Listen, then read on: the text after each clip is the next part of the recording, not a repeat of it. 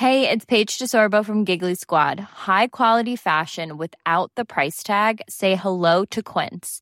I'm snagging high-end essentials like cozy cashmere sweaters, sleek leather jackets, fine jewelry, and so much more. With Quince being 50 to 80% less than similar brands. And they partner with factories that prioritize safe, ethical, and responsible manufacturing. I love that. Luxury quality within reach. Go to quince.com slash style to get free shipping and 365 day returns on your next order. Quince.com slash style. Millions of people have lost weight with personalized plans from Noom, like Evan, who can't stand salads and still lost 50 pounds. Salads, generally, for most people, are the easy button, right? For me, that wasn't an option. I never really was a salad guy. That's just not who I am. But Noom worked for me. Get your personalized plan today at Noom.com. Real Noom user compensated to provide their story. In four weeks, the typical Noom user can expect to lose one to two pounds per week. Individual results may vary.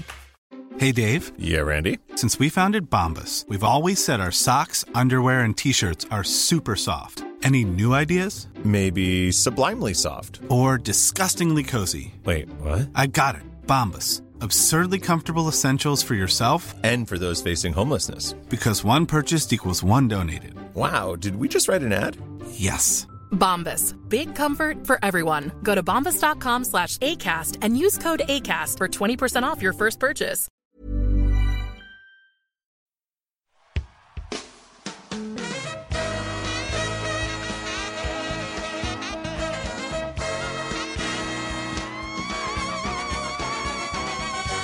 It's the Roundball Rock Podcast, starring Dave Schilling, Galena Azabuki, Ersan Ilyasova, Joey Devine, disgraced Sacramento Mayor Kevin Johnson, Jermaine O'Neal, Sean Keane, Carmelo Anthony after he left the Nuggets. Musical guest, Seven Mary Three. They're cumbersome. And now the temporary host of Roundball Rock, Joey Devine. Hi, it's me, your host of Roundball, your temporary host of Roundball Rock, Joey Devine, and I'm here with Sean Keane. And Sean, I have one thing I want to say to you. Yes. Uh, to quote my hero, Zaza Pachulia. Yes. Game seven, baby! Nothing easy! Nothing easy! We're going to game seven, baby! Game seven! Game seven! We're getting two game sevens and the first time in the history of the NBA where both conference finals are going to game seven. The Celtics play the Cav- play LeBron James, not the Cavaliers, just LeBron James tonight. Uh, and the Warriors, after uh, sleepwalking through the first half of last night's game, uh, had Klay Thompson sleepwalk them into the seven into Game Seven. Uh, how you feeling, dude? You excited? You happy? I'm pretty excited. I will um I'm gonna I'm gonna just show my fan colors. Um I will be going to watch Casablanca at a cemetery tonight. Uh Oh. it's a it's a sanctioned event. I'm not like robbing a grave and bringing a, a projector.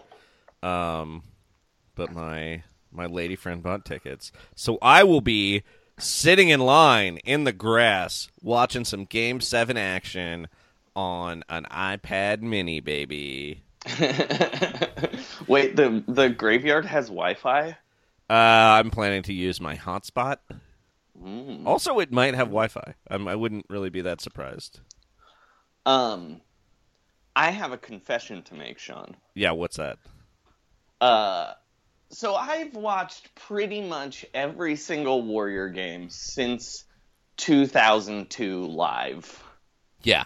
Uh, with the exception of Game Six in Oklahoma City and Game Six last night.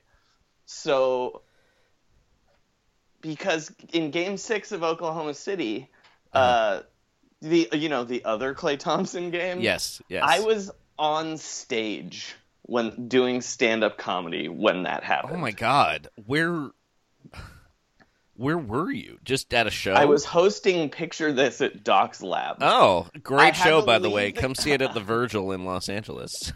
I had to leave the game at halftime where the Warriors were down by like 12 or whatever, and it looked Uh-huh. bad.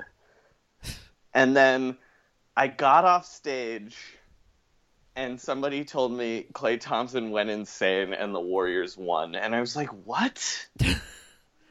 and then the same thing happened last night where I was at work. Uh-huh. I watched most of the I watched the the first half and Uh-huh. then uh, work got very very busy and I had to leave work for 40 minutes and I came back and the Warriors had won and Klay Thompson went crazy. yeah, you went you had to go on one job that was almost an hour long.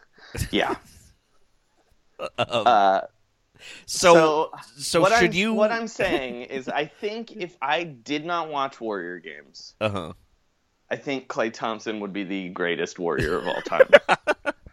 I mean, not just warrior, player of all time. He would be the greatest NBA player of all time. Yeah. Because the two games I haven't watched, he has done insane, epic things. Uh, he's also playing amazing defense while he's just torching these people.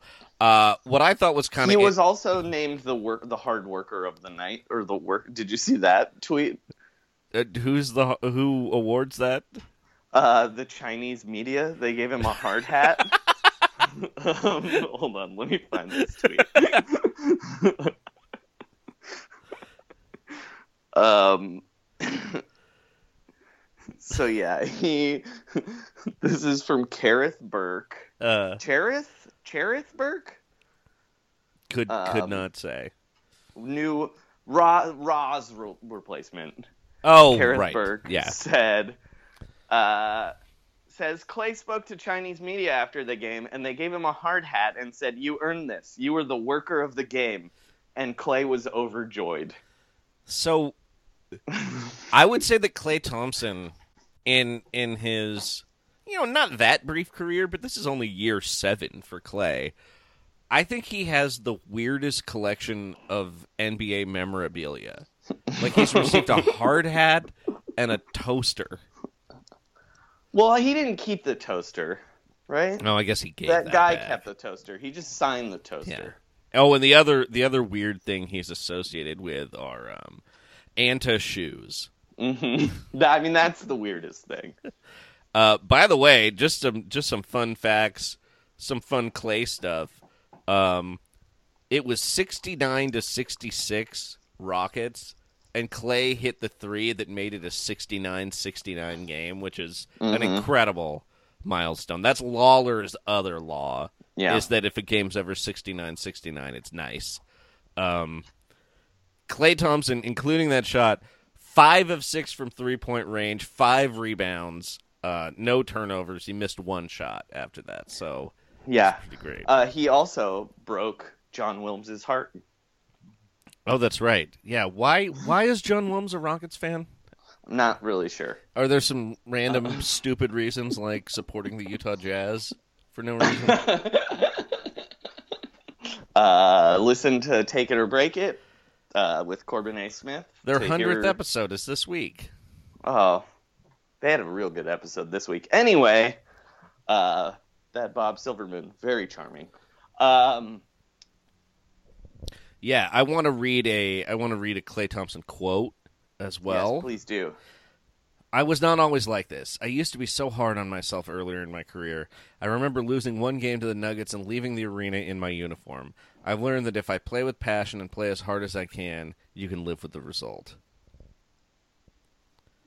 It's very nice. It's a, it's a yeah, it's a, a sweet boy. That's like a very like anti. That's like that's like not Mamba mentality. Right, yeah, that's That's like Mary Jane mentality. Um, Yeah, man, just take it easy. Just work as hard as you can. Just get just get every piece of green in that bowl. Uh, uh Also, Joey, you said you remember the game he's talking about.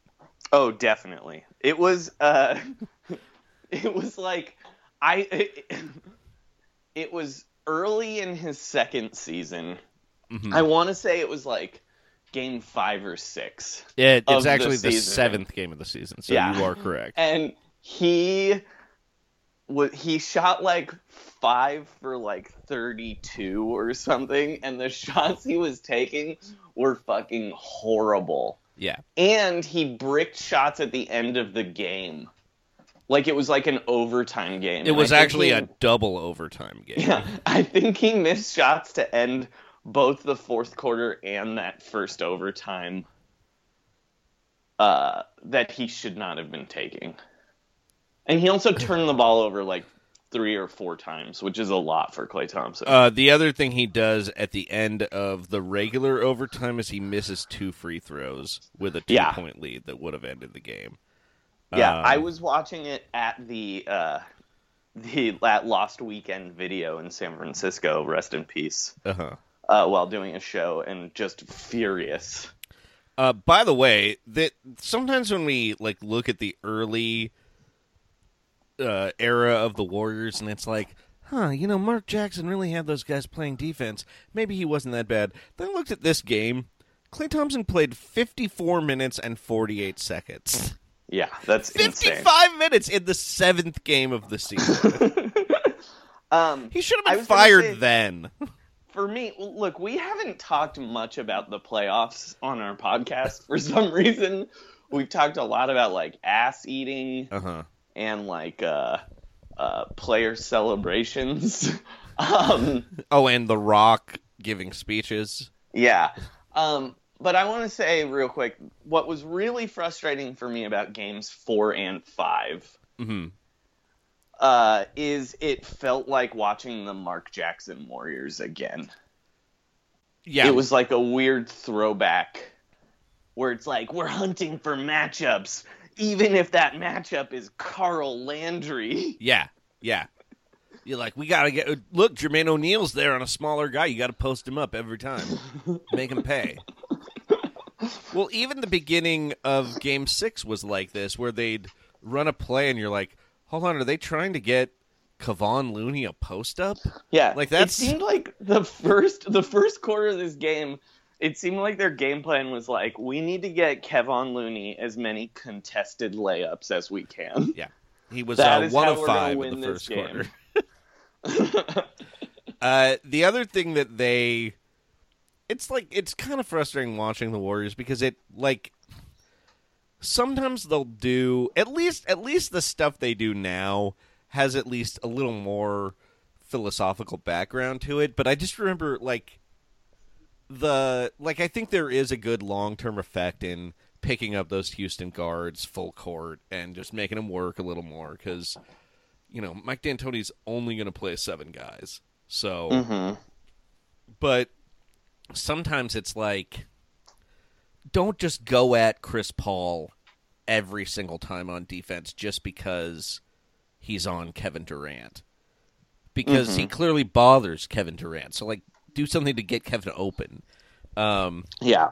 but the thing that they they like remembered they could do is uh just use Klay Thompson to set screens and pick and pop Mm-hmm. because like it's an incredibly efficient play that they could probably run like 15 times in game 7 if they want. Yeah. Well, the one thing I will say about the Klay Thompson pick and pop Mhm. is uh, I think next game he's gonna have to mix it up a little bit. Drive a little bit more.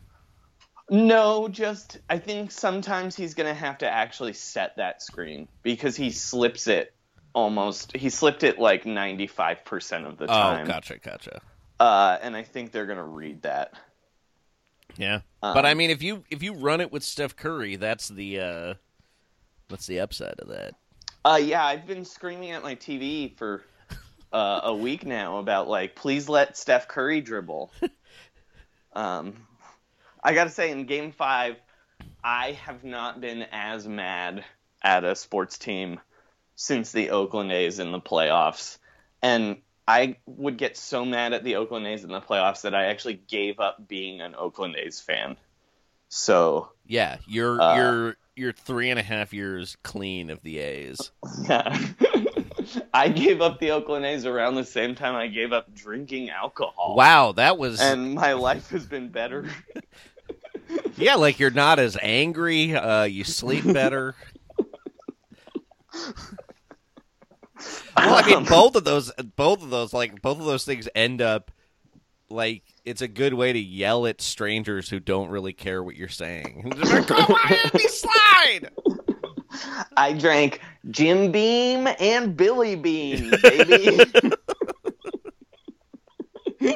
Uh, Too yeah, much of both in my life. um,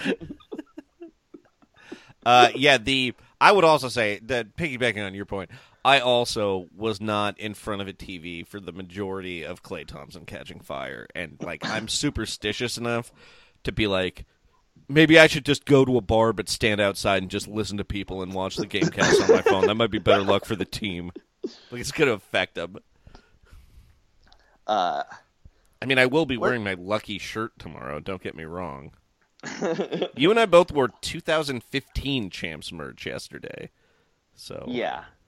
I mean, I I have a rotation of Warrior shirts that I just wear on game days, and I actually this is the worst. Uh, I actually forgot to wear a Warrior shirt on um for game four, and I blamed myself. Oh yeah, I've been Uh, having. I wore uh, a Warriors hat, but not a shirt, and I was like, "Oh no, you did this! you did this!" uh, I felt like my "Everybody Loves Draymond" shirt was unlucky, and I'm like, I'm just I'm putting too much pressure on him. That's why he's doing such goofy things with the ball. Like that's. Uh, also, I I would say Draymond Green, uh, sprinting down the court on every offensive possession and like ripping the ball out of the ref's hand so he can run faster Mm-hmm. is awesome. Uh, Draymond Green will get no credit for last night, but he fucking ruled. Did he have like five block shots? He had a five by four. Oh, Uh, and if he'd had one more steal, it would have been a five. The playoffs' first five by five. I would say uh I think his I think his mom needs to tone it down a little bit on Twitter. Hey, don't say that. You can't tell someone's mom to tone it down. Just well, I I I tell my own mom to tone it down. Well, That's the thing. It reminds me too much of my mom. Who's She did fave a tweet last night. Uh, Fave and retweet, I believe. uh A tweet last night that was anti Kevin Durant. Yeah. Well, I, where someone like marked it up and was like, "Look how the Warriors did with KD on the bench." And actually, mean, they defended the three point line extremely well with Kevin Durant not in the Kevin. Durant has been fucking horrible this uh uh this playoffs. Like I have like I mean this series. There have been times where I've been like KD's got to go, dude. I don't want to watch this guy anymore. Uh, yeah, he in the first quarter alone, he probably gave up four uh, open threes for the Rockets. and then they yelled hit. at his teammates every single time even though it was very clearly his fault. Now, granted, the thing he does that no one else on the Warriors does is uh, he does get to the damn line. Yeah. So you know, congratulations on your 14 free throw attempts, Kevin Durant. And Well, but I mean that was that was the refs rigging it, right? oh, you're right. Twitter says Twitter says the refs rigged it. Yeah, let's get into that real quickly. Uh, so people are saying this is the worst officiating since Game Six of 2002, the game Tim Donaghy threw, Through, yeah. and I guess that was because the refs conspired to give the Rockets a 17 point lead in the first quarter, or they reacted to that lead by screwing over the Houston Rockets by giving uh 20% of the Warriors starters got to take free throws in the game. Yeah. Uh, everyone is complaining about how James Harden had zero free throws in the second half. Uh, but I believe Steph Curry and Klay Thompson had zero free throws in the game. So Yeah. Well, the the weird thing too is a play I saw being uh, put up as like the refs screwing them was a play where uh, a guy got his jersey grabbed, ta- getting Mhm. a rebound, and it's like, yeah, you could have called that a foul, except the result was that the Rockets got a fast break because it wasn't called. Yeah. Like arguably that was someone just trying to foul in the backcourt because he grabbed like it's a legit jersey grab, but it was like to stop a fast break. And in hockey, the ref would have just put his hand up and not Um, called I- it. I also was thinking about this last night, Uh-huh. and I actually think this is sort of the danger of James Harden's game, where like if your entire game is based around tricking the refs into Mhm. getting your foul calls, Yeah. at a certain point when you're actually getting fouled, they will be like, "No, that's one of his tricks." Yeah. Well, I mean that that also happened in the first quarter where I I guess he sort of almost landed on Nick Young's heel and got three free throws, and then there was another play where I Well, don't he think threw Steph his Curry- groin into Nick Young's butt on that play. That's right. really and what then happened. and then he had very very little contact with Steph Curry on another three-point attempt. And it's a weird thing in the NBA where every, screens for both teams were basically an offensive player runs into a defensive player and wraps him up like a middle linebacker. And that's fine on both sides. But on a three-point attempt, you know, like like a, a uh, it's the butterfly effect. Like a little breeze Right. happens in China, and James Harden goes to the line for three free throws. Uh, so I don't know. And I mean, I I don't think it was a very well officiated game. No, but Uh, but I think I just don't think it matters. Like what matters about that 2002 game is it came down to like the last shot of that game. yeah, not a twenty-nine point victory by one Yeah. of the teams. And also, I just hate complaining about the refs. Yeah, I don't. I don't like doing it. I don't li- like. I don't know. I think it. I th- I just think it, it usually balances out. Like usually, a team is not. A team can get unlucky, but this is the Adam Silver era, baby. We're not fixing Yeah. matchups. We've got a technocrat now running the league, Yeah. not a uh, oligarch. Although I think all these game sevens uh, may actually raise the salary cap for next year. Yeah. Uh, which, if you remember right, teams got fucked last year because the Cavs and Warriors just destroyed people all Yeah. playoffs, and the salary cap was lower. That's again one reason why Kevin Durant and the Warriors continue to ruin basketball. it's unfair. No one else has a chance. Um, should we talk about LeBron a little bit here? Um, yeah, let's yeah, let's talk about LeBron a little bit. Let's do some series recap there. Uh, LeBron really had a. LeBron had like a real all-time game. Uh, on what was that Friday? Friday. Yeah, it was like uh, really impressive. Uh, he had what 49 points or 48 points or something like that. Uh, 47 think it was forty six. Maybe I'll read the real number. Forty six points. 46, 11, and nine. So as Russell Westbrook would tell you, not really that great a game. uh, but yeah, they destroyed the Celtics again because the Celtics were not at home because the Celtics can only win at home for some reason. yeah, they've they've the one game they won on the road uh, needed a confetti explosion. Yeah, Marco Belinelli moves his feet by three inches. yeah, They lose that game too. Um, goddamn Marco Belinelli, I Yeah. love that guy. Uh, Terry Rozier played well on the road. However, his one of his first solid quality road games. Uh, so Danny Ainge is looking into trades for him.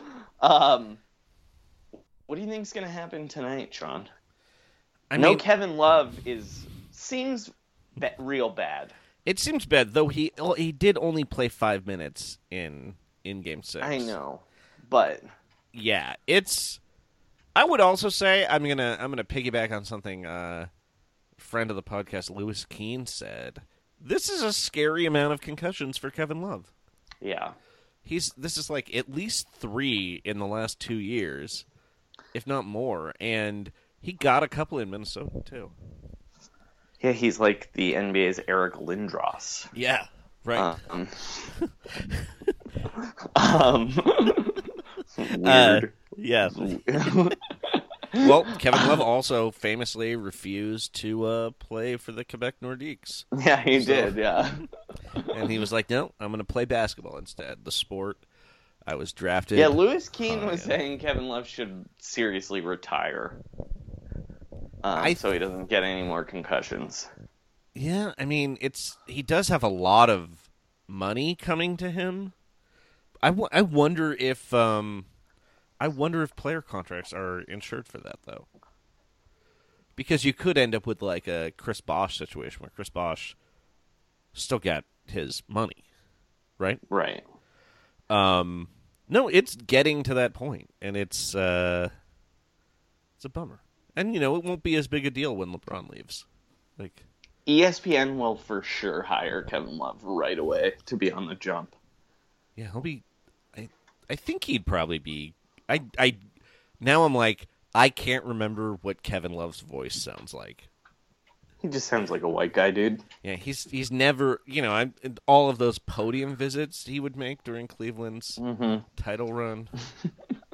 Uh, his singing voice though is very, very distinctive. That's true. That's true. like uh, the East Coast girls are hot. All right. Do you think uh, he and Dame Lillard will team up for another single? No. I mean, they did have that one Yeah. that they played on an episode of Blackish, and I was like, "This is that song from that fa- that State Farm commercial." Wait, they really did? yeah. Man. I mean, it was a basketball episode of Blackish. oh, oh, okay. Well, that's fair, Um, but that's still weird. yeah. It was Um, like a song to a montage of the kids playing basketball. Oh. Um, Uh, the I would say LeBron did not go to the line that much in that game. He had 11 free throws. it's rigged. Rigged. NBA's rigged. Uh, so the the like really effective guys, the effective lineup. for George the Hill Cavs- was pretty great.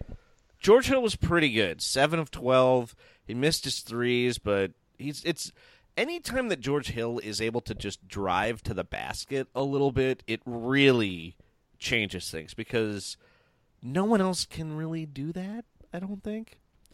But the squad that was just tearing it up was LeBron with Korver, Clarkson, Larry Nance Jr., and Jeff Green. Jeff Green, who apparently uh, is just uh, transformative with the Cavaliers' defense when when Jeff Green is on the floor. And I don't know if that means that they defend well in garbage time or if that's like really a real thing. I don't really know. But he will be starting in game 7. Jeff Green. Oh my god. Jeff Green, America's Jeff Green. So, Sean, what do you think's going to happen here tonight in Game Seven for the guy? Well, wait, we're going to get to questions about Yeah, Game yeah, Seven yeah. later. Um, uh, yeah, did you notice anything else about the series, I guess? Sorry, what did you say? I was- uh, have I noticed anything else about the series? Yeah. I mean, not really. The Celtics kind of go how Al Horford goes. It seems like. Um, Yeah. Not that Al Horford's really been bad in any of the losses, but he hasn't been like draining pick and pop threes constantly like that he does in their wins. Yeah, he he was not making shots in game 6 for sure. Um, are you afraid of Brad Stevens? What he's going to cook up in his witch's brew? Am I afraid of Brad Stewart Stevens? Yeah. Uh, not really. I mean, how can you be scared of that guy? I mean, he is like the NBA's most likely person to be a serial killer. Yeah, that's but true. um, Um, I yeah, I would say at least among coaches, he's the obvious candidate, right? yeah, because he's like totally a guy his neighbors would say, like, "Oh, you're such a nice guy. He's so quiet." Yeah, I could see I could see Stotts being a murderer too. Terry Ooh. Stotts of the Blazers, right? He's been around a lot of different. Stotts has such kind times. eyes, though. Yeah, I mean, I don't, I don't really think he's Carlisle, I could see Carlisle. Oh, like I could see Car- BTK yeah. style. Yeah, yeah, yeah. Wow. Yeah, Carlisle could do it. That's why he keeps his hair cut so short for forensics. But and of Carlisle course, has his more of like a like a secret contract killer vibe. I think. Oh yeah, he's he's like Michael Shannon in that that movie. I could see JJ it's like Barea. a Mr. and Mrs. Smith situation. Yeah, well, Mrs. Smith is JJ Barea though. Yeah. um, but yeah, I'm not that. I mean, Brad Stevens will do something weird. I'm sure.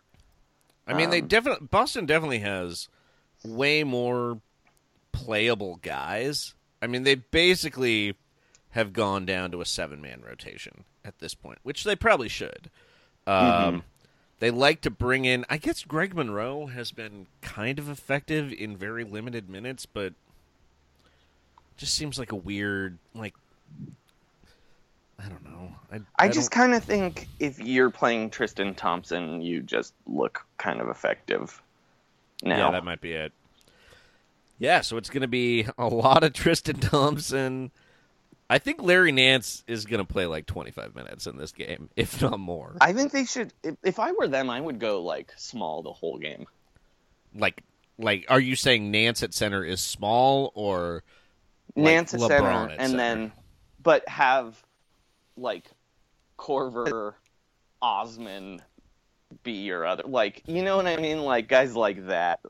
Clarkson, like I wouldn't play Tristan Thompson. Is what I'm saying. Very much. oh, Uh, I think I think Korver's going to play like 30 plus minutes in this game. I don't know. Ty Lue might got, might get tricked again by the semi Ojeleye. Oh, that's true. Uh, if Semi it. Ojeleye's not there, you can't bring him in.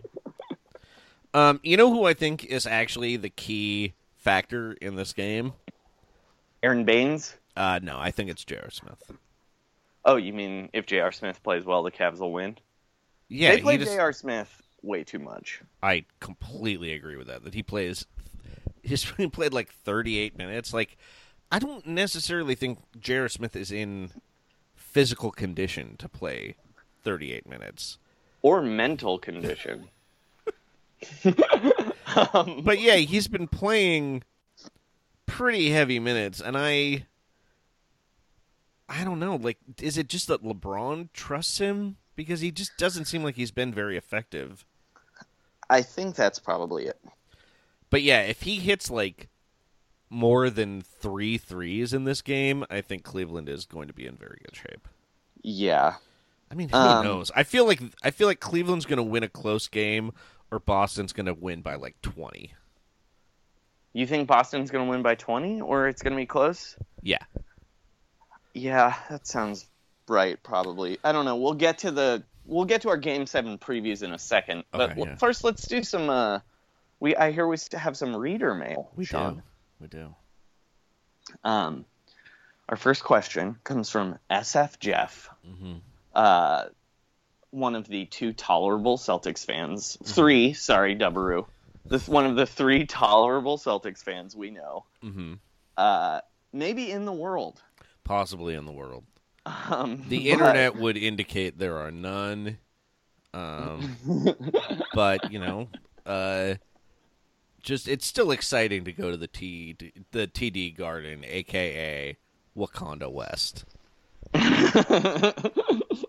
um, and SF Jeff says, question. Even though you guys are Warriors fans and have had your draft presence relegated to the tail end of the first round, do you still have the same enthusiasm for the NBA draft now that they no longer have a starring role? Also, feel free to recount your favorite slash least favorite Warriors or non-Warriors draft day moments. Honestly, this is not a troll. If you think it is, feel free to bring up that glorious endless summer when I had that 24-hour love affair with Len Bias. Oh, R.I.P. R.I.P. Yeah. Love Bias. Too soon. Too soon. Uh, I am. The Warriors haven't had a first round draft pick very often recently because they were still paying the Utah Jazz for taking Andris Biedrins's contract. Oh, and the and the Marcus Williams deal Yeah. they're they're giving up a first round pick for laptop thief Marcus Williams. Um, but they do have a first round pick this year, and I've been pretty, pretty into it. Yeah. Uh, I already know which guy I want the Warriors to take. Who is Um, it? Uh, he's a guard from. He's a junior guard from SMU. Uh huh. You know, Larry Brown's SMU. Yes. Uh, and his name is Shake Milton. Are you sure they're not drafting him from the 1970s? Uh, well, that is one of the reasons I'm into him because he has the name of the kind of player the Warriors need, which is a guy who comes in off the bench and gets buckets. uh, and he also has that profile. Sean, he's a 6'5, 195 pound combo guard Mm-hmm. who last year, uh, in 22 games, uh, shot 44% from the field, uh, 43% from three, and 85% from the line.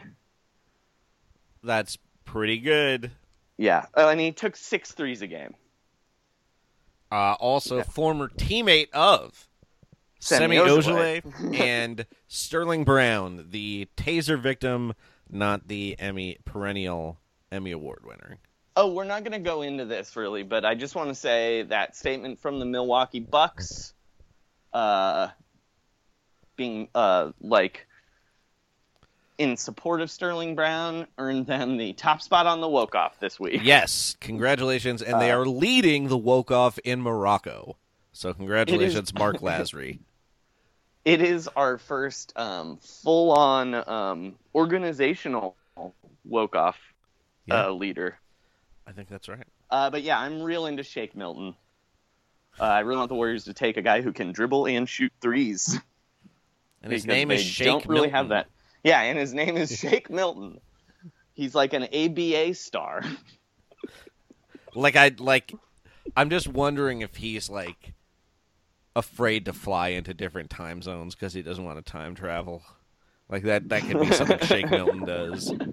Classic get- Marvin Bad News Barnes. Yeah, I could see Shake Milton wearing like his pair of shoes until they fall off. Uh, you know, just weird eccentric stuff. My favorite thing about the ABA book, which if you haven't read, uh, Loose Balls, the Terry Pl- Pluto's ABA book, uh, is when the ABA first starts, they have a lot of tryouts. They have open tryouts. Mm-hmm. And uh, one of the guys who was trying out for the ABA would not take a toothpick out of his mouth the entire time. Uh, by the way, Shake Milton's real name is Malik Milton, which means Yeah. his actual name is almost as cool as his nickname. Yeah, he's great. Big fan. Hopefully he's there. He's supposed to be there. They say he's a uh, he's he's projected as a uh, in the 20s. The Warriors are in the late 20s. Mm-hmm. So hopefully, fingers crossed, Shake Milton falls to the Golden State Warriors. Uh, I would say the other advantage of picking late in the draft is that you sometimes end up with like a college junior or senior, which is exciting because you've seen them play. yeah. because like like as much as I was very excited about Furkan Korkmaz, I didn't know Yeah. what that was going to be. I just read some stuff. Uh, but yeah, that was that was pretty exciting. There's no more Draft Express anymore, unfortunately. Yeah, because uh, ESPN bought them and then has not used those guys yeah, they don't. to do anything. There's not that much. So. Which is really depressing because I actually had a plan this year. I was gonna pitch a uh, a, a thing where I watched all the Draft Express YouTube videos, all 150 of them or whatever, in a row, and took notes. Uh, It would have been like six hours of my life just watching Draft Draft Express videos. Um, we would have ended up having this podcast being like, "All right, we got to we got to do a 20 minute bench watch this week. See where these rookies are doing. Are they getting some burn?" Um, yeah, But yeah, I guess let's let's uh, go to the second part of Jeff's Oh, yeah. question, which is, uh, Sean, what are your favorite and least favorite draft day moments? Um, I would say the most recent one I was very excited about the drafting of Harrison Barnes. I was like, yes, they did it. They Mhm. tanked and kept the pick, and they got Harry B. And then I was also very excited when they got Draymond Green in the second round, who um, I I had really liked as a college player at Michigan State, but um, I think I thought he was maybe not in the draft once it got to the late first round because I was like, oh, well, obviously someone would have taken that guy by now. And then when the Warriors drafted him, it was like, oh, hey, that guy. I was like, he's going to be like a great ninth man for this team. Oh, I Uh, was yeah. so wrong. My favorite Warriors draft moment is actually when they drafted Steph Curry, uh, because it was the first time uh, I felt like they knew what they were doing in the draft in a very, very long time. Like where it was just like, oh, they didn't listen to Monta Ellis, who told them not to take another playmaker, which was a thing that actually happened. Uh, and I just knew. I didn't know Steph Curry was going to be this, but I knew at least Steph Curry was going to be able to like drain a ton of threes and have like a NBA skill, Yeah, which totally. had not been the case their last couple of drafts when they took Brandon Wright and Patrick O'Bryant. Anthony Anthony Randolph. Um, no offense, Anthony Randolph. We love I mean Anthony so Randolph much. again. Congratulations on winning the EuroLeague title. You're Yeah, a you champion, are- and you've always been a champion, buddy. You're one of my three favorite players of all time. But yeah, that was Uh, a but I was not stoked when they drafted you. I mean that you look at the Warriors in the mid 2000s, and it's like Belinelli's like the best guy they pick after Well, 2002, right? The Belinelli draft is actually my least favorite NBA draft moment. Uh, I was into them drafting Marco Belinelli, but I was not into them trading Jason Richardson, my favorite player, for Brandon Wright. The year after the We Believe Warriors, like, uh, this, sorry, yeah, the year after We Believe, they immediately broke up the team for no reason and then made up a story about how they were going to get Kevin Garnett, but the phones were broken. Yeah, that's that was poor, and that was a bad Uh, thing to just make up. Yeah, like they run it back with that We Believe team, they probably win 55 games. Yeah. Uh, but we all know my actual favorite NBA draft moment hmm is uh, when Brooke Lopez was mic'd up on the floor. Yes, uh, And they say that they're like, Brooke Lopez, you're going to be drafted by the uh, by the New Jersey Nets. Uh, the coach is um, shit. What's his name? Lawrence Sean. Frank. Um, yeah, Lawrence Frank, and then Brooke Lopez goes Lawrence Frank, or he goes who? I forget. It's Lawrence one or the other, Frank. but it is the funniest. and I Another had good- I didn't know Brooke Lopez talked like that until that point. Uh, another great moment is when uh, Jonas Valanciunas said he had much strong body. hmm Um, love that part. Uh, Um, d- is Samuel Dalembert the guy who comes out of the, the stands and David Stern doesn't know he's there until he's like running to the stage? that could be right. I mean, that also happened with Greivis Vasquez. That was a really memorable moment when Greivis Vasquez was there, because like he was from Puerto Rico, I think, and there were like all of a sudden they cut to him in the stands and like just surrounded by like an entire section of people from Puerto Rico just going ape shit. Uh, let I'm trying to think what who was the guy. Well, Jan Vesely making out with his girlfriend was awesome. yeah, that was tight. Also, he uh could probably come back to the league. He was he was the on the losing team, um the the Turkish team that lost. I can I can't remember if Fenerbahce or something like that. Yeah, So yeah, yeah. in your face, totalitarian government of Turkey. Spain won. Um, But Wait, yeah, so I did- think this is going to be a really interesting draft, actually, also, because did, did Real did Real Madrid wait? They play for Real Madrid, right? That's where Doncic Yeah. plays. So they just Yes. won the ch- they won the EuroLeague in basketball and they won the Champions League in soccer within a week. Good job, guys. Yeah. uh, look, Anthony Randolph played for both teams, Yeah. so that's why. um, I want to see Vesely back in the NBA. Playing center now on his Dude, third I want- wife. let's get Anthony Randolph back in the league. All baby. these guys, man. Clear out the Anthony dead Randolph. weight. Look, NBA teams. Anthony Randolph is a package deal with Luka Doncic. If you draft Doncic, you got to bring Randolph with him. That's all I'm saying. Look, Jan Vesely, Anthony Randolph, uh, and even um, Sergio Llull. Is that how you say his name? hmm All of them would be playing 20 plus minutes for the Cleveland Cavaliers tonight. Oh, another great moment I loved was uh, when the Milwaukee Bucks drafted Joe Alexander, and he said, he said into the microphone, "Senator Herb Kohl, I will not let you down." and then he did. Yeah, well, he was injured. That's why Like, Senator Herb Kohl really- doesn't they- own the team anymore. They really should have had a doctor look at him before they drafted him. Um, His hair is really great, by the way. Yeah. I just looked at Oh. a recent photo.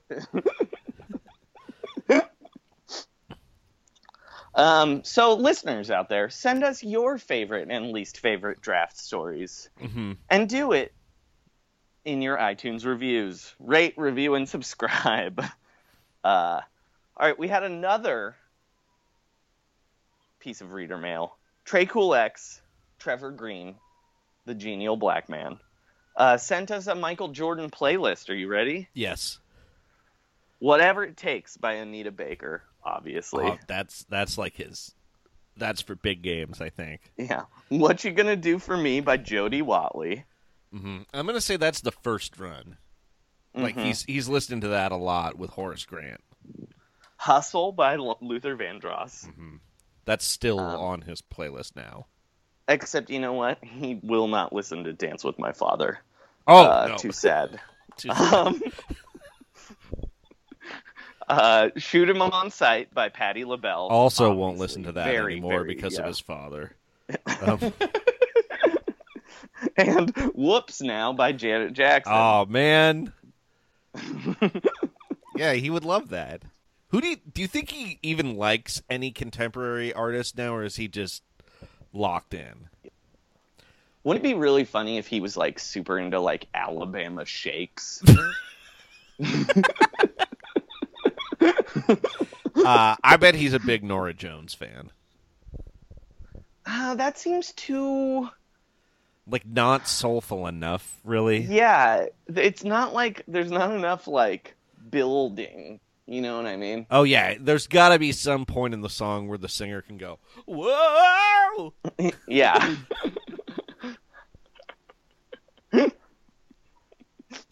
Uh, yeah. Also, if you have more stuff, we should actually just make. I may make a Spotify playlist of Michael Jordan things I think Michael Jordan would like to listen to. uh, look for that. yeah. This is a great playlist, though. Like, I I think my I like to imagine. Like, I think Michael Jordan would have like a disc man with headphones in, but I like to imagine him just blasting it in the entire locker room, and just how Dennis Rodman is reacting. I wonder if Luke Longley has just continued like a, a deep appreciation for uh, the R and B stars of the '80s. I'm gonna say no. No, I don't think he did either.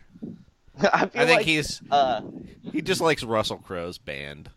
oh, I was gonna say he really liked uh, that. He he probably really likes like the Living End, or like uh, what's that one band? Uh, Midnight Oil. Do you think he's a Midnight Oil fan? no, he's uh, I think he's like a big fan of shit. Uh, never mind. I won't remember it. Um, oh, the Vines. Get Oh, free by oh, the Vines. yeah, he could be totally. Yeah. Come on, come on. uh, I can see him being like a big Dick Dale guy too. Yeah, I could see that. Um, all right. Should we get to our game seven questions? yeah, let's Sean? get to these questions. All right. Um, So Cavs versus Celtics, which you, let's be honest, will probably have already happened by the time you're listening to this podcast. But Yeah. it's fun to hear us be wrong. Yeah, that's correct. Uh, Boston is minus two and a half. Mm-hmm. And my first question for you, Sean, is how many minutes can LeBron afford to rest? I think it's about two. Okay. Like, I, I, almost say- think they're gonna. Yeah, go ahead. I was gonna say I think it's about the same as the line, and it's negative two and a half. He played. He played forty six in Game Six. I don't think he comes out of the game, honestly. I mean, I think if there's maybe like, I, yeah, I mean though, it's weird though. He he has played fewer minutes than I thought he did in the series. I mean, he's been playing a ton of minutes, but he only played 39 in game 5 and then it was like 42, 38, 39. I think you're right. I think they might there's going to be points when he gets too fatigued. So I think they'll rest him like at the beginning of the second quarter maybe. Um but I, I mean- kind of think in the second half they'll just like call timeouts and fake injuries to get him rest. Yeah, like I could see them doing things where they take him out for like 20 seconds right before a TV timeout and then put him in. Yeah. But I don't think. I mean, I think Kyle Korver definitely faked an injury for LeBron last time. and there was a point when LeBron. It's like the first time I've seen a guy who is so obviously giving it his all that. Mhm. Uh, yeah, I guess there was a moment when Jeff Green was late getting to the scoring table, scorers table, and Tyronn Lue had to call a timeout to get LeBron out of the game, which is. Come on, Jeff Green. You have one job. Yeah. And it's. uh I, I don't know what his It one seems job like is they actually. shouldn't fall apart that badly in a minute without LeBron, though, right? like, like are they? They're just like. They're a- really bad. but couldn't they run like some kind of two man play for like George Hill and Kyle Korver? Like, I don't know. It, No. I guess not. Um, I do think they they could. I do think they have the capacity to play enough defense on Boston, and Boston might not shoot that well. yeah. Uh, I do just. Do you think the crowd is going to be a factor, Joey? No. I mean, unless they do Bill Simmons' chance.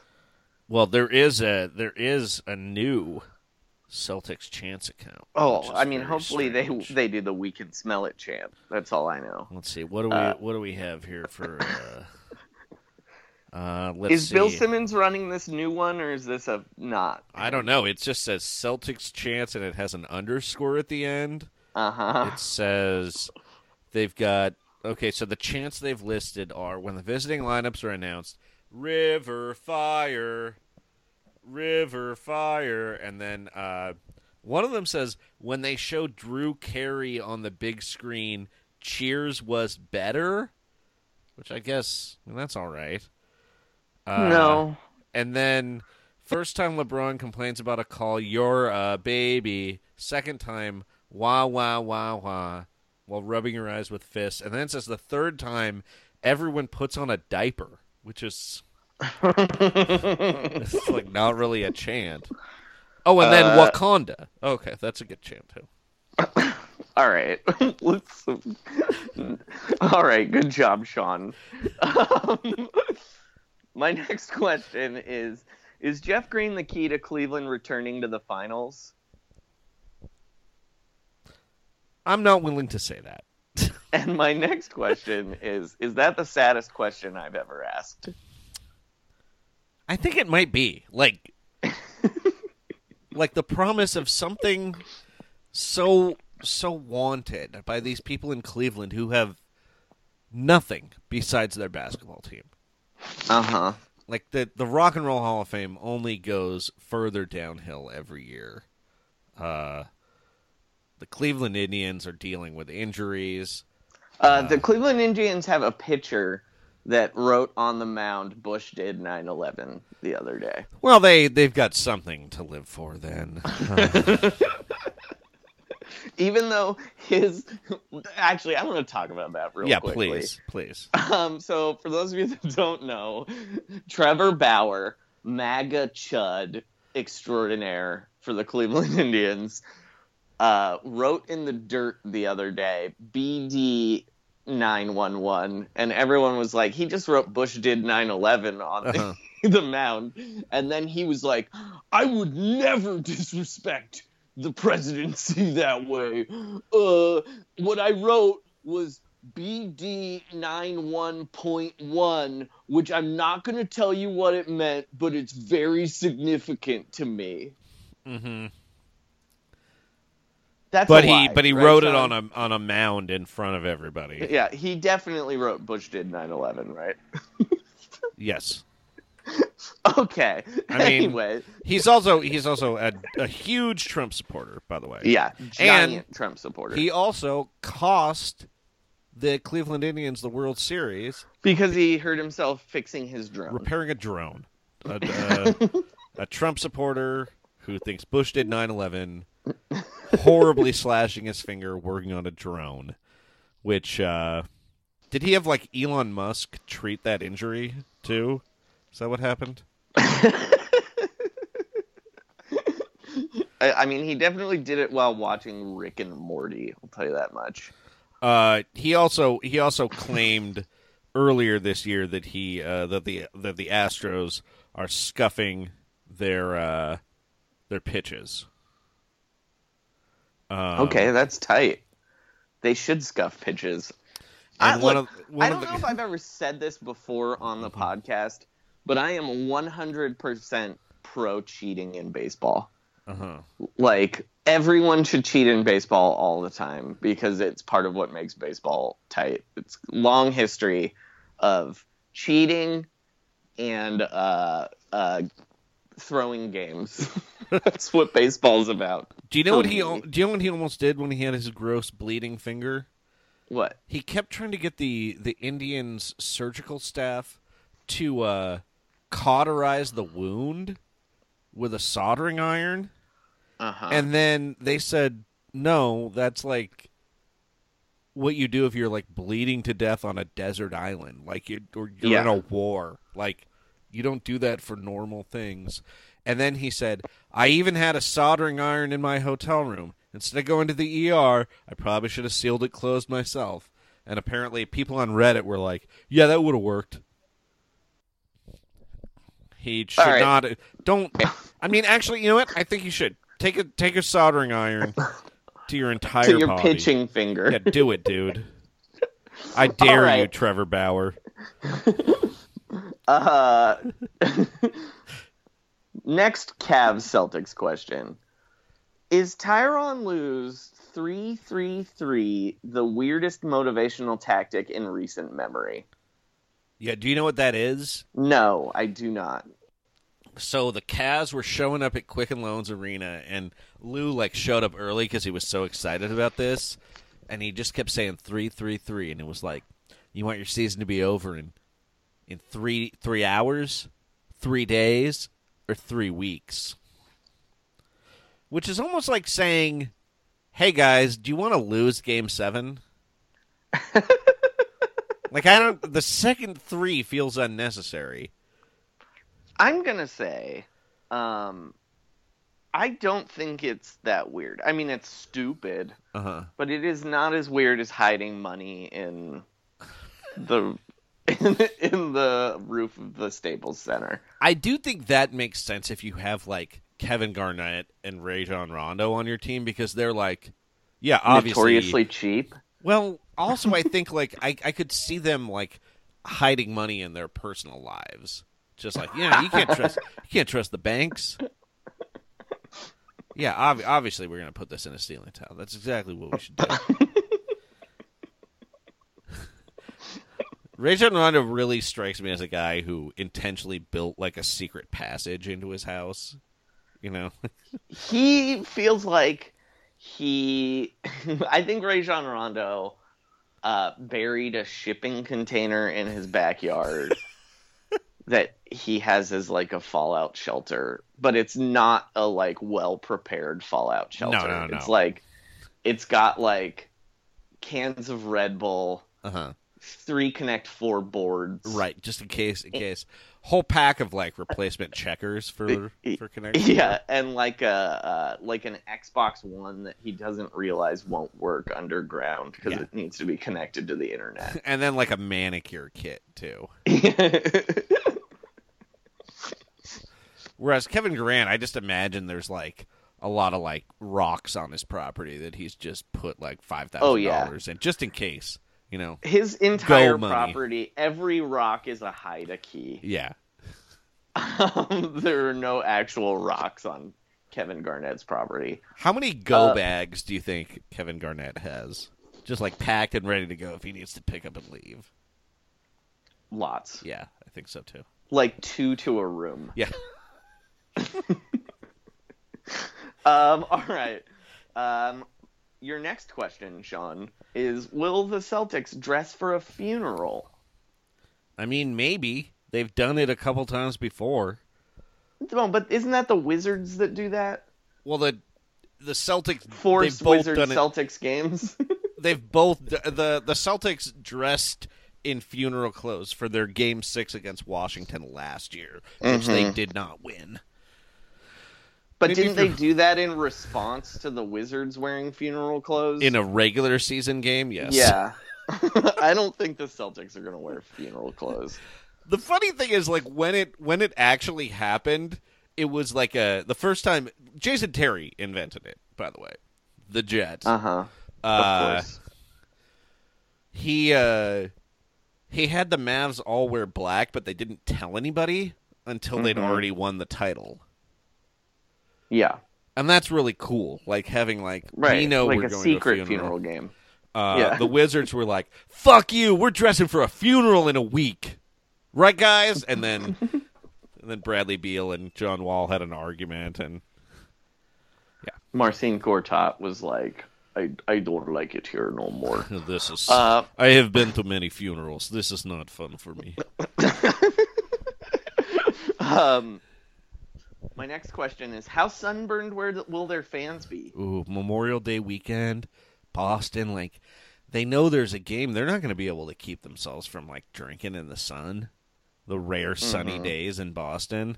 I think we're going to see a lot of uh, like even redder faces than normal in that crowd. Yeah, usually they're red because of alcohol, but this And time it'll just- be red because of the sun. Yeah. All right. My next question is this will be the worst Eastern Conference champion since blank. I'm okay, so I'm I'm going to look at the roster of the 2007 Cavaliers because off off the top of my head that is my guess. Yeah, but they still had LeBron James. Yes. What I mean like Okay, so that that finals team had Varejao, Ilgauskas, Boobie Gibson. Shannon Brown.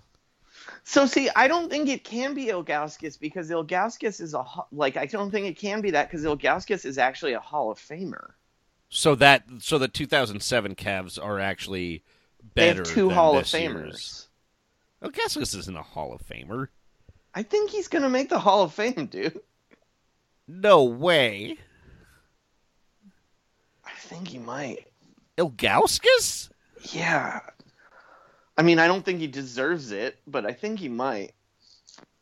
I really don't think Zydrunas Ilgauskas is going to make the Hall of Fame. How many All Star teams do you think he's made? Um, he's made. I'm gonna say three. Uh, let's Two. see. Okay, he's he's probably not gonna make the Hall of Fame. I lied. Okay. Um, but he still is a two-time All-Star. He is a two-time All Star. Uh, Um, but he didn't. He didn't. He was on some pretty bad teams. I mean, he was on some good teams. See, I was gonna say, I think it's one of those Nets teams. Oh, like the 03 Nets or something like that? yeah, Well, they've got Jason Kidd, yeah, Richard Jefferson, Kenyon Martin, a lot of guys who are excellent big three players. yeah. But those teams were not good. I mean, Jason Kidd was amazing. Yeah. Do you think the 2007 Cavs are better than this year's Celtics? No, Okay. but I think they might be better than these Cavs. But they have a worse, way worse LeBron. Yeah, yeah.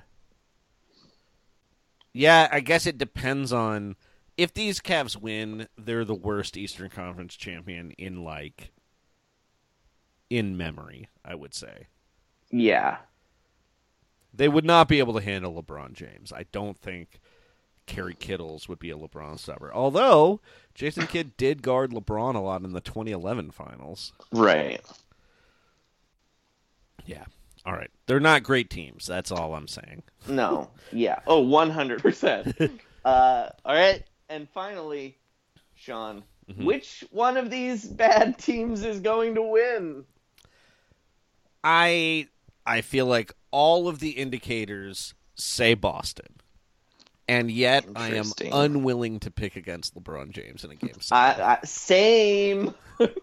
Just I, you know, we might we might have to have uh, a Boston fan come on the podcast and taunt us for this, but I'm Yeah. I'm picking the Cavs in a pretty close game.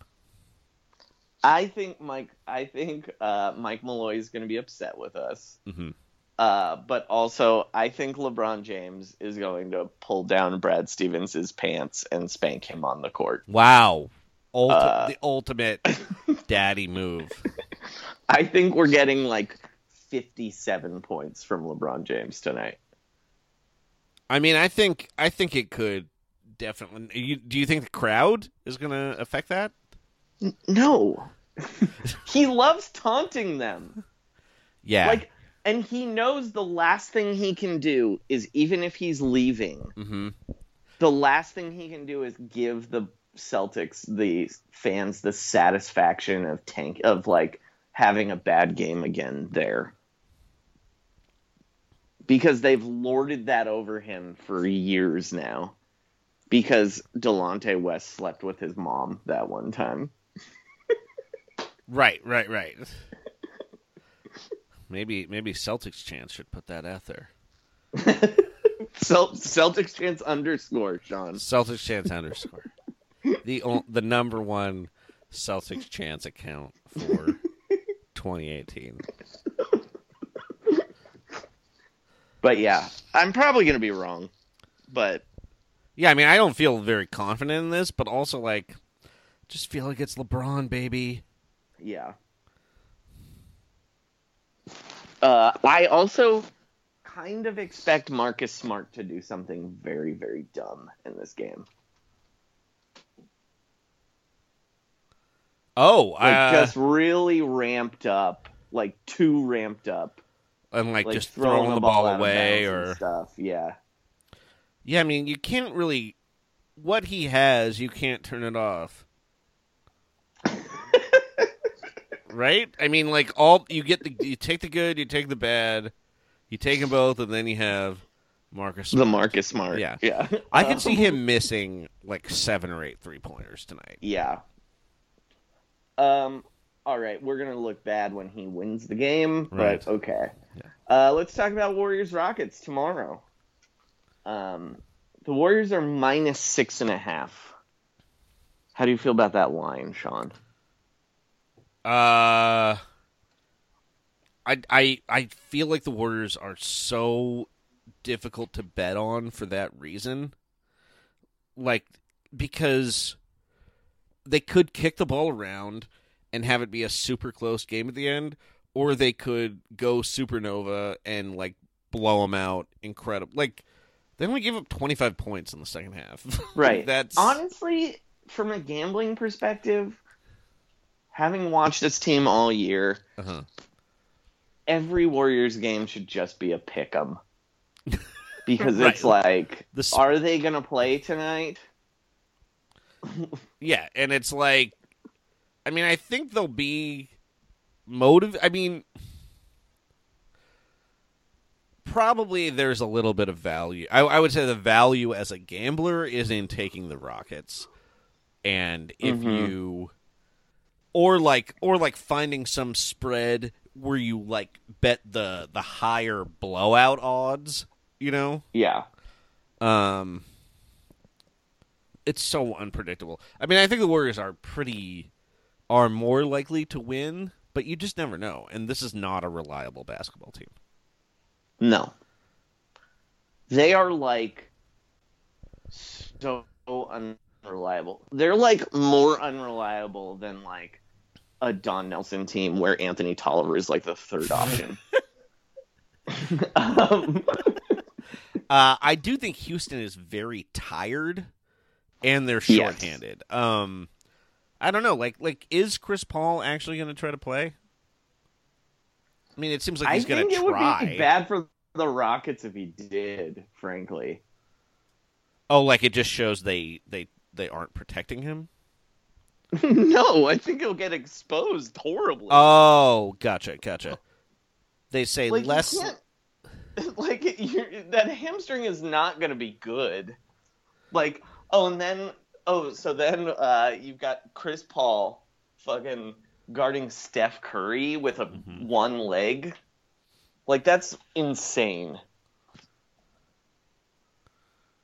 Yeah. Um. But it would be the most Chris Paul shit ever to finally have a series where people are like, you know what? Chris Paul isn't the problem here. Mm-hmm. And then to come in hurt and be the problem.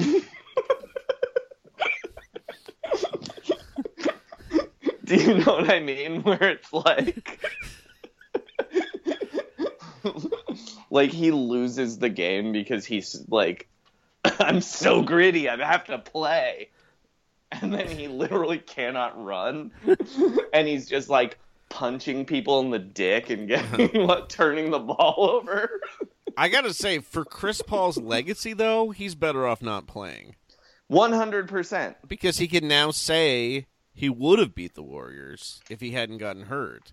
Yeah which doc rivers has already said for him several times You've got to have an asterisk on that, right? Because when does Chris Paul ever get hurt in the playoffs?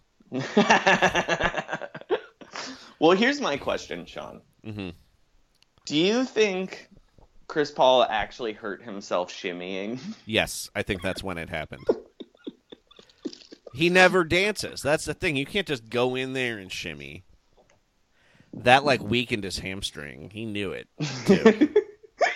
He was just trying to gut it out as long as he could and hope that if he did happen to collapse on the court and not be able to come back on defense, he just was hoping that someone would pass the ball to Quinn Cook. yeah the shimmy was like um it's like the ring Uh huh. if you shimmy uh you actually seven minutes later you get hurt That's why Steph Curry got hurt so much this year. yeah um second But yeah, yeah, like chris like paul for Chris you. Paul, he's he's in a no lose situation here. he should not play i'm serious like the only thing he can do is like hurt himself more like both legacy wise and physically You know what? It he's this is a this is free money. I've already seen what people on Twitter are saying. If he plays, he's a hero for gutting it out. You know, and if they Yeah, if he plays and they haven't lose, seen him play. like, I, there's just no way he can play well. So, like, it will be the narrative will be Chris Paul hurt his team by f- making himself play, by Uh, making them play him. do you want to see him play? Do I want to see him? Hell yeah, dude. yeah, I want to see. I want to see Chris Paul get uh, exposed every time for being a fucking fraud. I hate Chris Paul. he's he Always is, have. he's one of the enemies of our podcast. Almost anyone named Paul is in questionable territory. We got playoff P, Paul Pierce. We like street ball, Paul, though. We do like Streetball Paul, but I would say that he probably has gotten more abuse than praise on this podcast. Oddly enough, we're we're big Powell supporters. Mm-hmm. Yeah. Um. All right. So let's talk about how Chris Paul was acting during that game last night. Uh, lot of lot of barking at the refs still as a bench player. Yeah, he um I would say it was reminiscent of Drake, in fact. A non-playing man screaming at the refs and his teammates and pretending to be a coach. I just don't understand. Like, I don't think refs would take that from anyone else, right? No. A, a non-playing oh, player? If like Quinn Cook was like standing up, constantly yelling at them while they were at the scores table. Oh my god. It would be so funny if Kevin Love did that tonight. Cuz he could like say anything he wanted to and just be like, "Oh, sorry, this concussion. I don't even know what I'm Oh, ooh. But that would that would have involved Kevin Love like showing emotion. Can I can I give you Stephen A. Smith's most recent NBA take? Uh, is it about like uh, like uh, sex and relationships? It, it's not about. then no. yeah, of course. Uh, I swear to the good Lord, if the Warriors lose this game with Houston Rockets not having CP3 or with KD Trey playing this way, I don't know what I'm going to say or do or how much I'm going to go off. I just don't know, folks. I swear, I just don't know. And then he didn't respond, so I guess he, I guess he, he didn't go off. well, they won. Yeah, I guess he didn't. It was know. only if they lost that he would go off. That's uh, you know Stephen A. Smith never goes off. Yeah, he had to he Uh. conditionally will go off. oh, he also added. Oh, did he pin that tweet? Maybe. Sorry, this looks like it's out of sequence. If Klay Thompson plays like that, Game Seven is a wrap. This tweets Klay- are like out of sequence. Weirdly, Yeah, Twitter's fucked now. Why does the internet think we don't want to see things chronologically? What is wrong with people? God. Elon no, Musk. no, a robot will tell us, not the calendar and time. Stephen A. Smith Um, said he there was no way Kevin Durant was not going to score 40 in Game Six. Well, he definitely didn't. He scored 23 points. Uh, that actually brings me to my next question, Sean. Yes, yes. What do the Rockets need to win Game Seven? Uh, well, they're going to need the refs to to get it together and stop screwing them over. Um. Okay, so they're going to need J.J. Watt courtside again. I don't think Justin Timberlake is in town anymore, so they're going to need like a Nick Lachey, uh, a Joey Fatone, um, maybe I'll- even I'll a Nick you Carter on the thing they need sidelines. That is fan related. Uh, they need to ban Ted Cruz from the Oh arena. boy, that may have are- swung the momentum of the series. Yeah, they are. Uh, he was wearing a Rockets polo. Oh, oh, Uh, then he was there for Game Five. yeah. and uh, He's going I to games. shared it with so many people. I got it from at Thomas Awful on Twitter. One of the best NBA follows, Alex Siquig. He will not come on our podcast. I mean, we we Uh, kind of only asked once, but I great think he could. NBA Twitter follow. Oh, good. Follow it up. A lot of great burns. A lot of great shops. Just a lot of great information. You can also read him at Yeah. the Shocker. Yep. I don't completely understand what that website is, but I have read it. It's Uh, a hilarious medium site. Oh yeah. Um, so I guess I guess Ted Cruz will be there, and following in his father's footsteps, he is going to assassinate his team's chance at the NBA Finals. You know, we. But here's the thing about Ted Cruz. We know he's not a basketball fan. Ted Cruz. He called it the ba- yeah. He called it the basketball ring that one time. Oh, th- th- that's where you compete. Yeah. Oh, okay. It's not like something that kills you when you. Oh no, he was he called a hoop a ring, a basketball ring. Jesus Christ, Ted Cruz. Yeah, Ted Cruz is not a basketball fan. Uh, so ban him from the arena, Tillman Fertitta. Yeah. Also, while you're at it, ban yourself, you creep. Yeah. That's the thing. Like if you if you're really into this Rockets team, first of all, how dare you? Uh the second thing is that's who you're rooting for. Ted Cruz. Tillman And the- Fertitta. Uh, Tillman Fertitta, who again, I tweeted this, but who again owns the Bubba Gump Shrimp Company, Uh-huh. a company I worked for for eight years. Mhm. Uh, he bought it in year seven that I was there, Mhm. and the first thing he did was start charging employees to keep their employee discount. Uh-huh. He charged a monthly fee to have an employee discount. And he's a billionaire. Yeah. So he was He also trying- owns Houston's and the Rainforest Cafe. Oh, the Rainforest I Cafe. believe- Claim Jumper is also one of his restaurants. Yeah, he's the, these are bad people. Mike Yeah. D'Antoni won't play seven-time All-Star and future Hall of Famer Joe Johnson. Well, let's And leave. he shaved Mike, his Mike mustache. D'Antoni is a good person. Daryl Morey is a Mitt Romney political contributor. Yeah.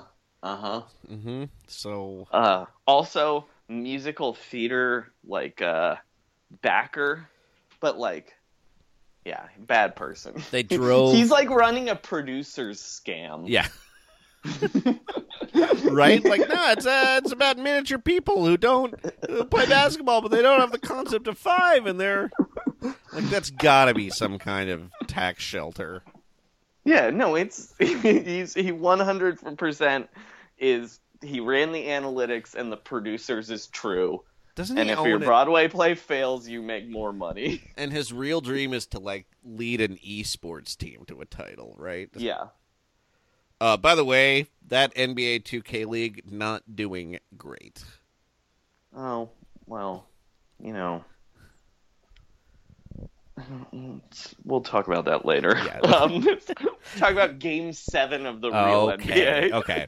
Uh, but yeah, what what the Rockets need to do is, uh, I think, see if they can continue to sort of bait Kevin Durant into going one on one. Um, They need to be able to slow down the game, whether that's, you know, I mean, they got they basically need the Warriors to miss a lot of shots, but also if they're drawing fouls, uh, anything that will slow the game down and kind of allow, like like Ariza, Tucker, and Harden almost just can't come out of the game. Yeah, I was gonna say what they really need to do is send Kevin Durant as many tweets as possible where people say Steph Curry is better than him. Oh yeah, yeah. That is how the Rockets win this game. and they got to at his burner accounts too. Yes, because for some reason Kevin Durant has decided uh, he's like in a personal war with Steph Curry this series. Yeah, he's not Where, like, passing him the ball. He will not pass him the ball. Uh, and he also will not let him dribble the ball. he only passes to Klay Thompson and Kevon Looney. I would say that the if they could get a really good Clint Capela game, if Capela could could stay out on the floor as long as possible and be effective, that would also go a really long way. I mean, he played like 30 minutes in game 6, but he was minus 32.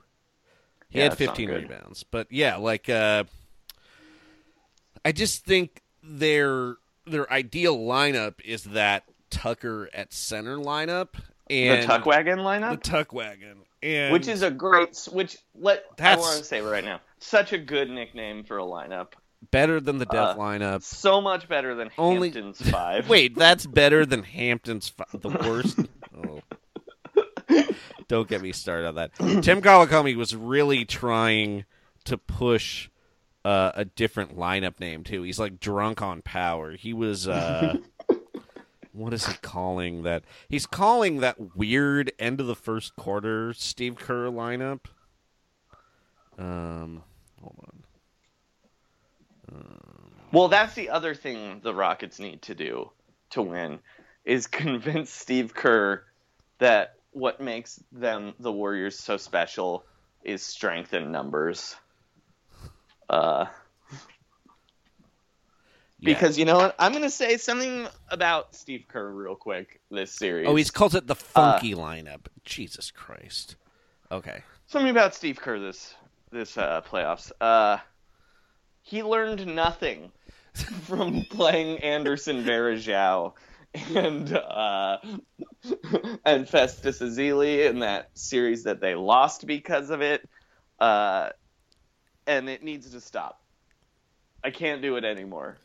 Yeah, they You are physically killing me, Steve Kerr.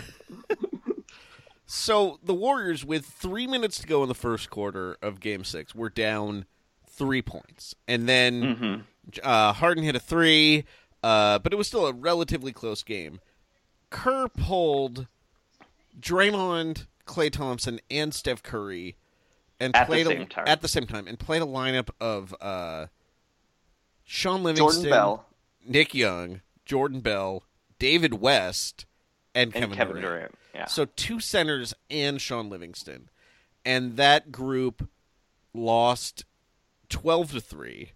Uh, their only points were on free throws, and they just got trounced. Like, keep two of those guys in. Like, Yeah. this.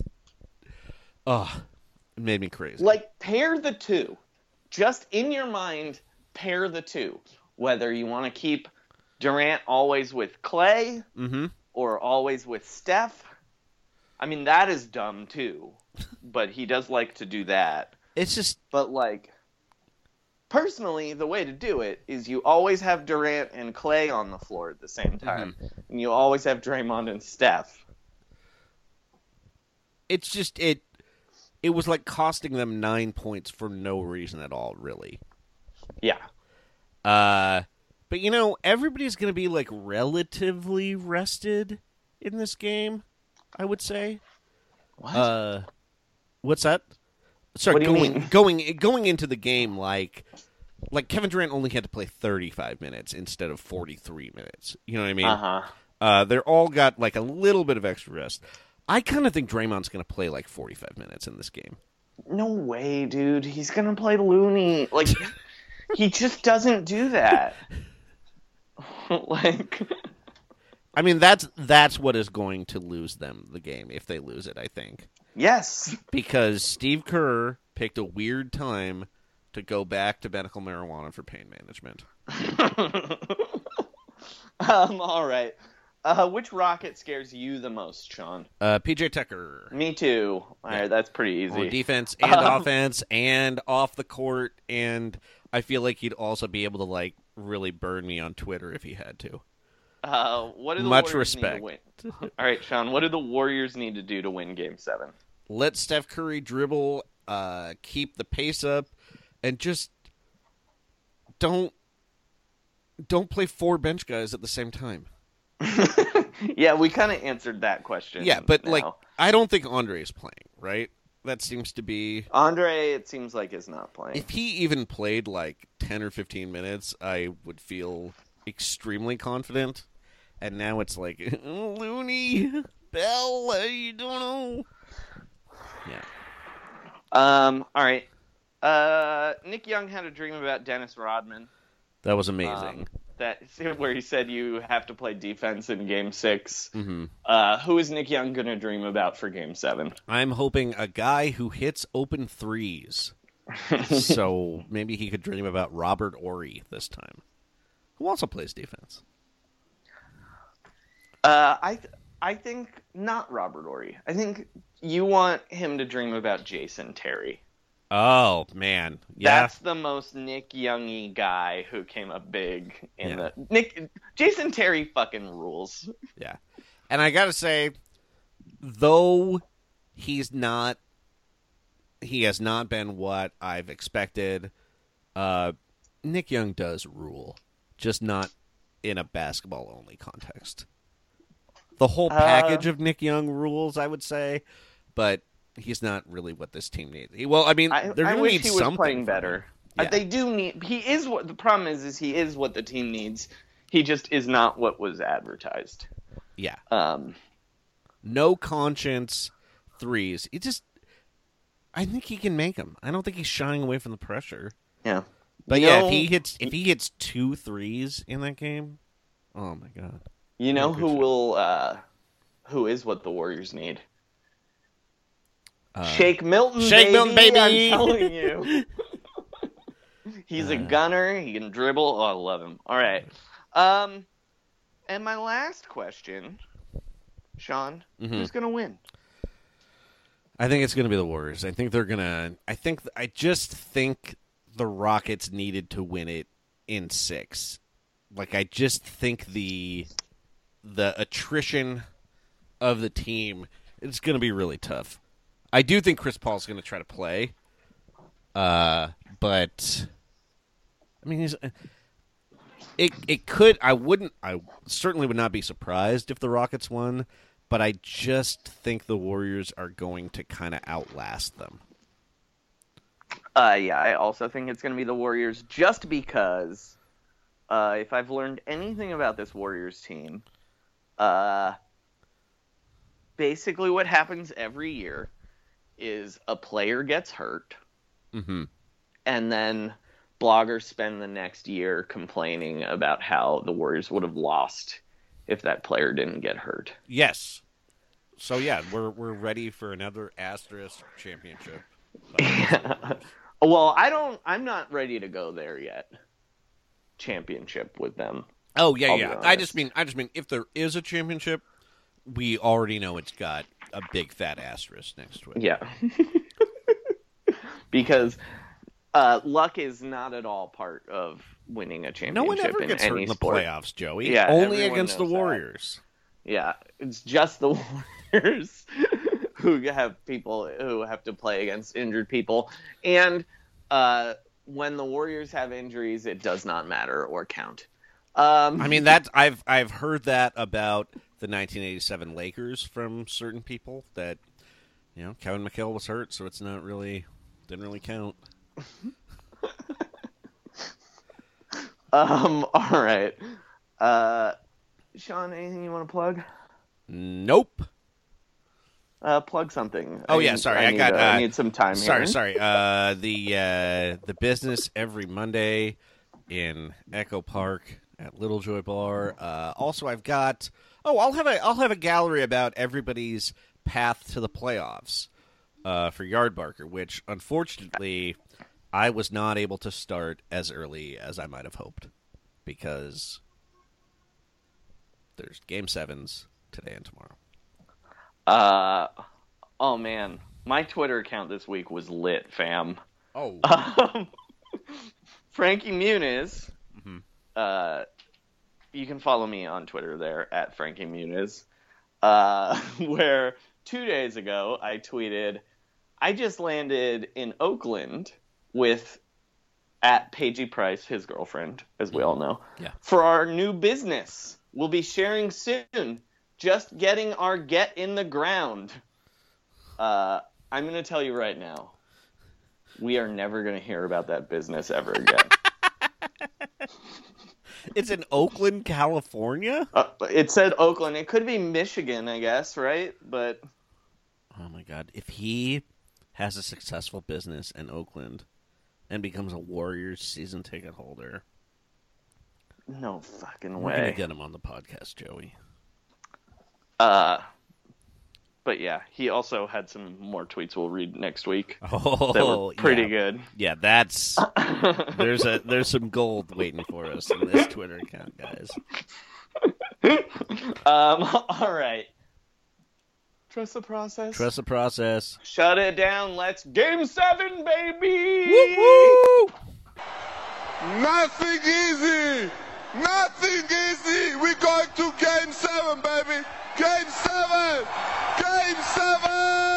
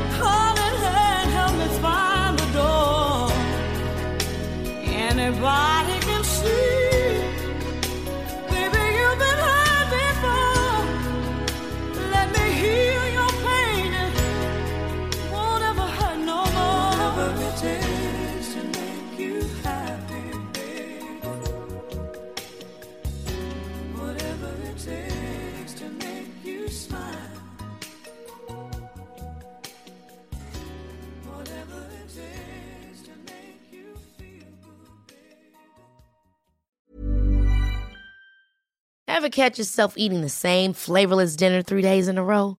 Dreaming of something better? Well, HelloFresh is your guilt free dream come true, baby. It's me, Keke Palmer. Let's wake up those taste buds with hot, juicy pecan crusted chicken or garlic butter shrimp scampi. Mm. Hello Fresh. Stop dreaming of all the delicious possibilities and dig in at HelloFresh.com. Let's get this dinner party started. Even when we're on a budget, we still deserve nice things. Quince is a place to scoop up stunning high-end goods for 50 to 80% less than similar brands. They have buttery soft cashmere sweaters starting at $50, luxurious Italian leather bags, and so much more. Plus, Quince only works with factories that use safe, ethical, and responsible manufacturing. Get the high-end goods you'll love without the high price tag with Quince. Go to quince.com/style for free shipping and 365-day returns.